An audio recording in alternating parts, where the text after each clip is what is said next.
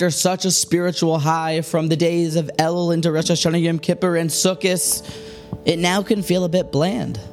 Life in Ruchnius, we can't help but feel like we miss out on the clarity and spiritual high that we had through these days. Well, what to do now? Well, perhaps this will help. Think of a small business owner who, looking for new tactics and new ways to grow his business, decides to go to a expo, a conference, learning of how other small businesses like his have grown.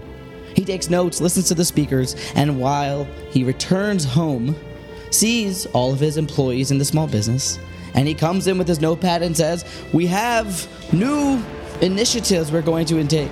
We have a new marketing campaign. I have all these new ideas for how we're going to grow our company." Taking all of the tactics that he learned, putting them into practice, and taking his business to a new or to new heights. It feels like Yontif could be like this conference.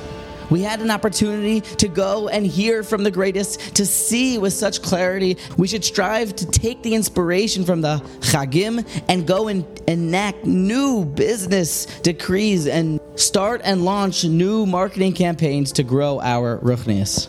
There's a small window for this business owner. If he doesn't put them into practice, there's less and less of a chance, and it's less likely as time passes that he'll go back to his notes and institute them. It should be that these coming days we take from the inspiration of the Chagim, and now we inspire ourselves to put in new practices and new ways to help us grow in our Yiddishkeit.